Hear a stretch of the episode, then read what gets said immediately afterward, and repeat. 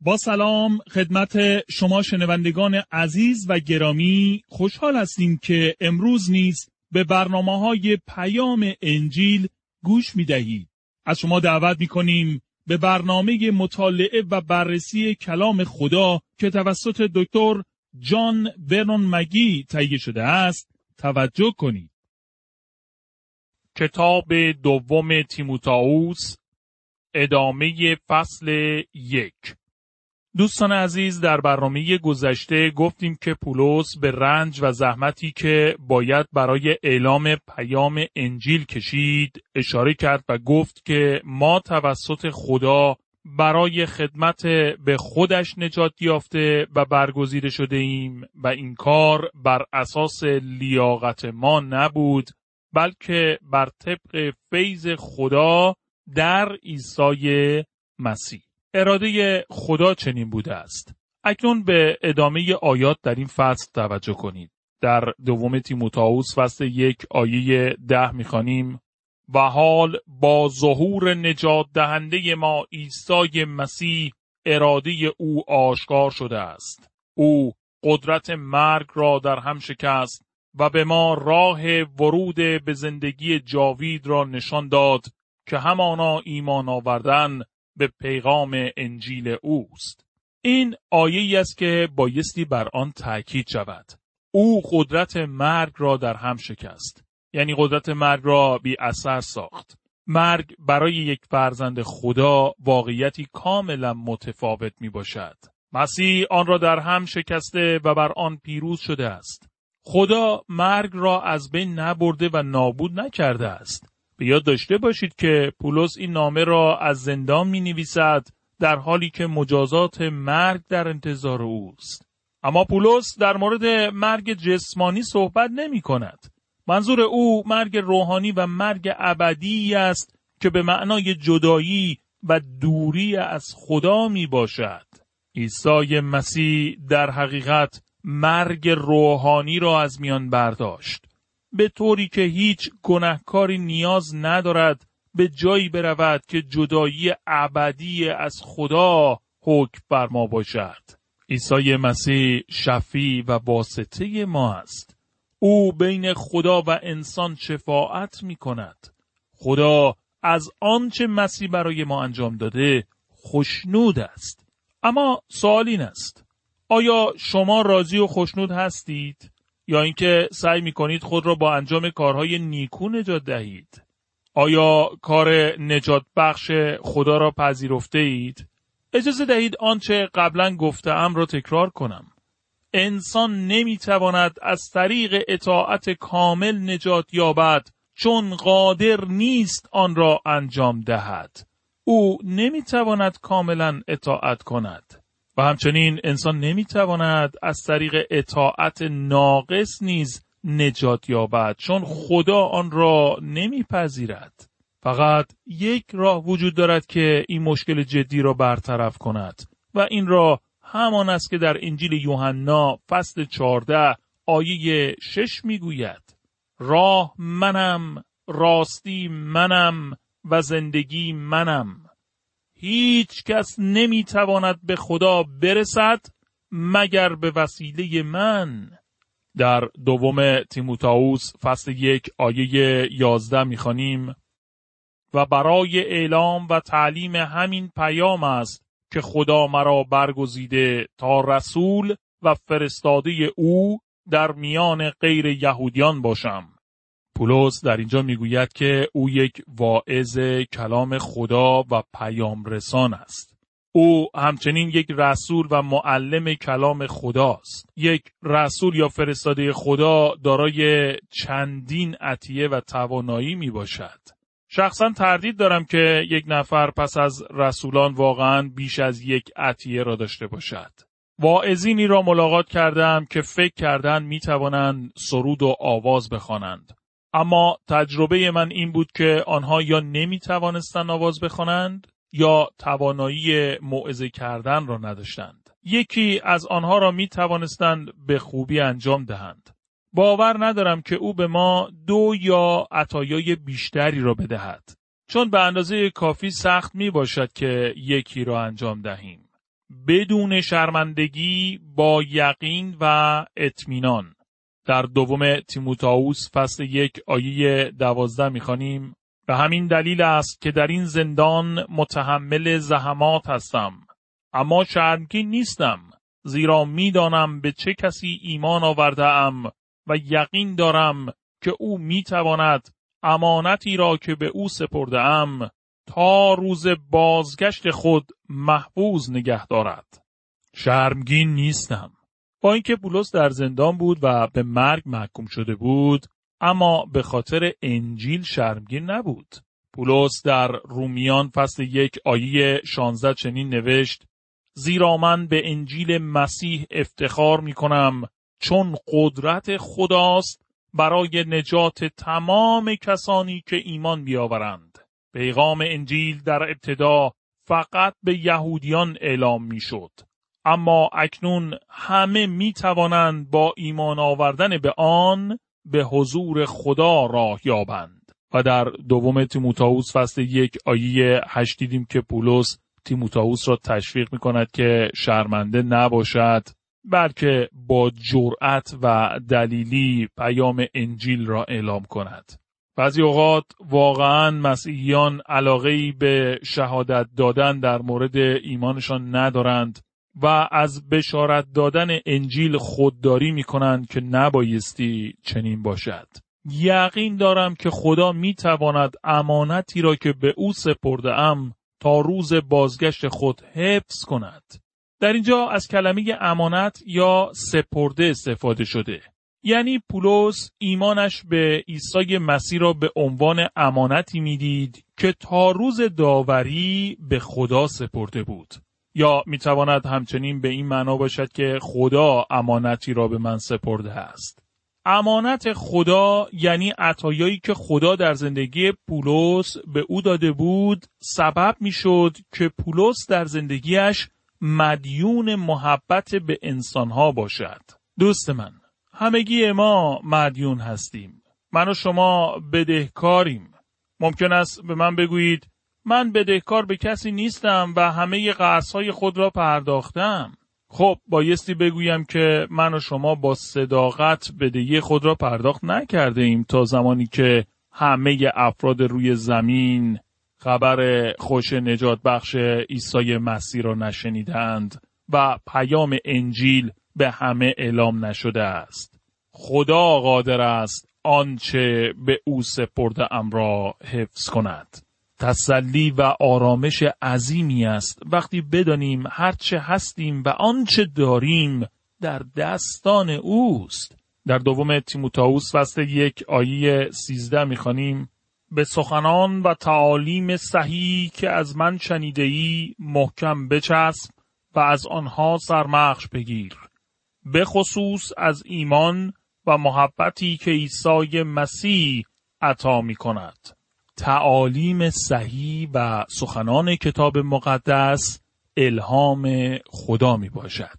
من به الهام تمام کلام خدا باور دارم و فکر نمی کنم که هیچ دیدگاه دیگری رضایت بخش باشد و مطمئناً باعث خوشنودی خدا نشده و آنچه که کتاب مقدس انتظار دارد را تأیید نمی کند. کتاب مقدس کلام خداست که برای معرفی خدا، نجات و هدایت بشر توسط خدا الهام شده است. در دوم تیموتائوس فصل یک آیه چهارده می خوانیم: آن امانت نیکو یعنی عطای الهی را به کمک روح القدس که در وجود تو ساکن است حفظ کن. نکته مهمی که باید به آن توجه شود این است که زندگی مسیحی فقط میتواند در قدرت روح القدس امکان پذیر باشد. پولس قبلا در آیه هفت درباره قدرت، محبت و وجدان پاک صحبت کرد.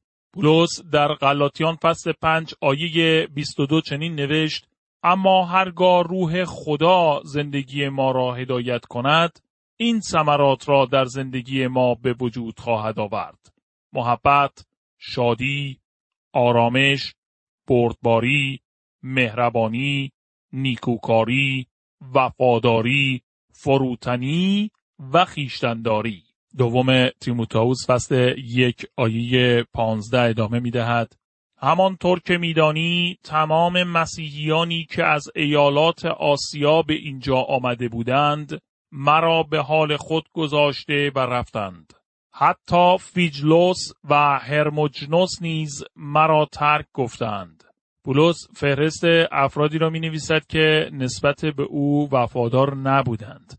قبلا در نامه اول تیموتائوس درباره چند نفر نوشت که از ایمانشان روی برگردانده و سقوط کرده بودند. در اینجا فهرست تمام کسانی را می‌بینیم که اکنون در منطقه آسیا می‌باشند و قبلا با پولس در روم بودند. می‌خواهم توجه شما را به این نکته جلب کنم که به نظر ارتداد و گمراهی موضوعی نیست که فقط ویژگی دوره آخر کلیسا باشد. در طول تاریخ کلیسا بارها اتفاق افتاده است. یک پروفسور تاریخ کلیسا داشتیم که میگفت تاریخ کلیسا تاریخ ارتداد و بدعت‌ها می باشد. دوست عزیز، این جمله کاملا حقیقت دارد. در دوم تیموتائوس فصل یک آیه شانزده الی هجده می خوانیم: خداوند اونیسیفوروس و خانواده او را مورد لطف و رحمت خود قرار دهد. زیرا بارها به دیدن من آمد و باعث دلگرمی و شادی من گردید. او هیچگاه از زندانی بودن من عار نداشت، بلکه به محض رسیدن به روم همه جا به دنبال من گشت تا اینکه مرا پیدا کرد. خداوند در روز بازگشت مسیح بر او رحمت فرماید. تو خودت به خوبی آگاهی که این مرد در افسوس نیز چقدر به من خدمت کرد. در اینجا یک ایماندار عالی را می‌بینیم.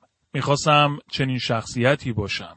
او ظاهراً اهل شهر افسوس بوده و برای امور شغلی در شهر روم به سر می‌برد. او مردی بود با مشغولیت‌های زیاد، ولی وقت گذاشت تا با پولس در زندان ملاقات کند. چقدر انجام این کار محبت آمیز است. شاید پولس او را به سوی خداوند هدایت کرده بود و نمی توانید کسی که شما را به سوی عیسی مسیح هدایت کرده حقیر شمرده و فراموش کنید. دوستان عزیز، در اینجا مطالعه و بررسی فصل یک در کتاب دوم تیموتائوس به پایان می رسد و اکنون به بررسی فصل دو در این کتاب توجه بفرمایید. کتاب دوم تیموتائوس فصل دو. موضوع اصلی این فصل عبارت است از فعال در خدمت. فصل دو در نامه دوم تیموتائوس جالب توجه و خوشایند است. در این آیات به صورت تمثیلی از هفت کلمه استفاده شده تا وظایف و فعالیت یک ایماندار شرح داده شود و این موضوع مهم باید هرچه بیشتر ما را تحت تاثیر قرار دهد در حالی که به روزهای آخر این دنیا نزدیک می‌شویم. در دوم تیموتائوس فصل دو آیه یک می‌خوانیم: ای پسرم تیموتائوس، خود را با آن قدرتی که عیسی مسیح میبخشد تقویت نما. اولین کلمه‌ای که پولس به کار میبرد پسر است. او میگوید پسرم تیموتائوس. واقعیت این است که تیموتائوس از نظر فیزیکی پسر پولس نبود. به یک معنا میتوان گفت که او پسر روحانی پولس بود، چون تحت خدمت پولس بود که این مرد جوان به سوی مسیح روی آورد. از طریق ایمان به عیسی مسیح فرزندی دیگر در خانواده خدا تولد یافت. در نامه اول پتروس فصل یک آیه بیست و سه می‌خوانیم: زیرا از زندگی تازه‌ای برخوردار شده اید. این زندگی تازه را از والدین خود نیافته اید، چون در این صورت بعد از چند سبایی تباه می‌شد. این زندگی تازه تا ابد پا بر جا خواهد ماند. زیرا از مسیح حاصل شده، یعنی از پیام همیشه زنده خدا برای انسانها. تیموتائوس در خانواده خدا می باشد و یک فرزند خداست. به همین دلیل پولس این سخنان را به تیموتائوس می گوید خود را با آن قدرتی که عیسی مسیح می بخشد تقویت نما. در ترجمه دیگر از این آیه نوشته شده: با فیضی که در مسیح عیسی است قوی باش. در فیض عیسی مسیح قوی باش. دوست من، اگر فکر می‌کنید می‌توانید زندگی مسیحی در این دنیا را با قدرت خود داشته باشید، به شدت مایوس خواهید شد. اگر احساس می‌کنید که می‌توانید تعدادی اصول و قوانین یا احکام و دستورات زیرکانه را رعایت کنید تا یک مسیحی بالغ باشید، آنگاه در دام اصولگرایی لغزش خورده و اسیر قوانین و شریعت شده اید. پولس هیچ قانون یا حکمی نمی‌دهد و کلام خدا هیچ حکم یا قانونی ندارد که به یک فرزند خدا بگوید چگونه زندگی مسیحی را داشته باشد. ما توسط فیض نجات یافته‌ایم و اکنون نیز بایستی از طریق فیض خدا زندگی کنیم و در آن فیض قوی باشیم. اجازه دهید مثالی از دوران کودکی خودم برایتان بزنم. پدرم به علت کارش اغلب به سفر میرفت و همیشه تعدادی فرامین و دستورات به من میداد که انجام دهم. بعضی از آنها را اطاعت میکردم. مثلا باید برای اجاق خانه هیزم خرد میکردم و این کار را دوست داشتم. اما پدرم همچنین قوانین و احکامی نیز داده بود که صادقانه بگویم اصلاً دوست نداشتم و از آنها متنفر بودم. یکی از این وظایف این بود که هر یک شنبه حتماً باید در برنامه مخصوص کودکان در کلیسا شرکت می‌کردم. جالب اینجا بود که پدرم خودش هرگز در زمان کودکی خود در این برنامه‌ها شرکت نکرده بود، ولی از من می‌خواست که همیشه شرکت کنم. به هر حال هر وقت که او به مسافرت می‌رفت، من هم در آن برنامه‌ها شرکت نمی‌کردم. یک بار در روز یکشنبه به جای شرکت در برنامه آن روز به ماهیگیری رفته بودم و اون ناگهان به خانه بازگشت و مرا دید. تازه به خانه بازگشته بودم و وسایل ماهیگیری را در انباری می‌گذاشتم که برگشتم و پدرم را دیدم. به من گفت: پسرم، آیا هنوز چند تا تومه اضافی داری؟ خب تومه‌هایم تمام شده بود چون از ماهیگیری باز می‌گشتم. به او حقیقت را گفتم و اعتراف کردم که کار اشتباهی انجام دادم و عذرخواهی کردم و او به من فیض و لطف نشان داد و مرا تنبیه نکرد. به من گفت: چند بسته شکلات آوردم تا با خواهرت قسمت کنی.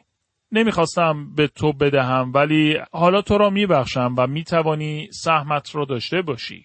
پدرم واقعاً به من محبت کرد و من نیز از این واقعیت که پسر او بودم تمام استفاده را می کردم. وقتی چهارده ساله بودم پدرم از این دنیا رفت، ولی اکنون یک پدر آسمانی دارم و با اطمینان از فیض و لطف او استفاده می کنم. وقتی در این دنیا اشتباه و خطاهایی انجام می دهم، به نزد او رفته و به فیض و محبت او پناه می برم. وقتی گناه کرده و سقوط می کنم، از او دور نشده و فرار نمی کنم آنطوری که در گذشته انجام می دادم. متوجه شدم که وقتی از او فرار می کنم، مجازات و تنبیهات او برای من سخت‌تر است و بیشتر رنج می کشم. نمی خواهم از او دور باشم. به او نزدیک می شوم و هرچه به او نزدیکتر می شوم، تنبیه و توبیخ او کمتر مرا رنج می دهد. من یک پسر پدر آسمانی هستم و او مرا بسیار زیاد دوست دارد. چه تصویر عالی را می توانیم در کلمه پسر یا فرزند ببینیم. وقتی می شنوم مسیحیان می گویند این کار یا آن کار را انجام نمی دهم و از تعدادی اصول و فرامین پیروی و اطاعت می کنم، فوراً تشخیص می دهم که آنها آگاهی کمی در مورد فیض خدا دارند. آنان تلاش می‌کنند که زندگی مسیحی را با قدرت خود داشته باشند و بر اساس قوانین و اصول خود زندگی می‌کنند. پولس می‌گوید با قدرت و فیض خدا در عیسی مسیح قوی باشید و در فیض خدا زندگی کنید. در دوم تیموتائوس فصل دو آیه دو می‌خوانیم: تعالیمی را که در حضور جمع از من شنیده‌ای به افراد قابل اعتماد بسپار تا ایشان نیز بتوانند آنها را به دیگران تعلیم دهند. پولس واقعاً در مورد آینده نگران بود. همانطور که ما نیز وقتی به پایان دوره خدمت خود نزدیک می‌شویم، او نیز در فکر بود که آیا افرادی خواهند آمد که کلام خدا را موعظه کرده و تعلیم دهند؟ گاهی اوقات امکان دارد که احساسی مانند ایلیا داشته باشیم.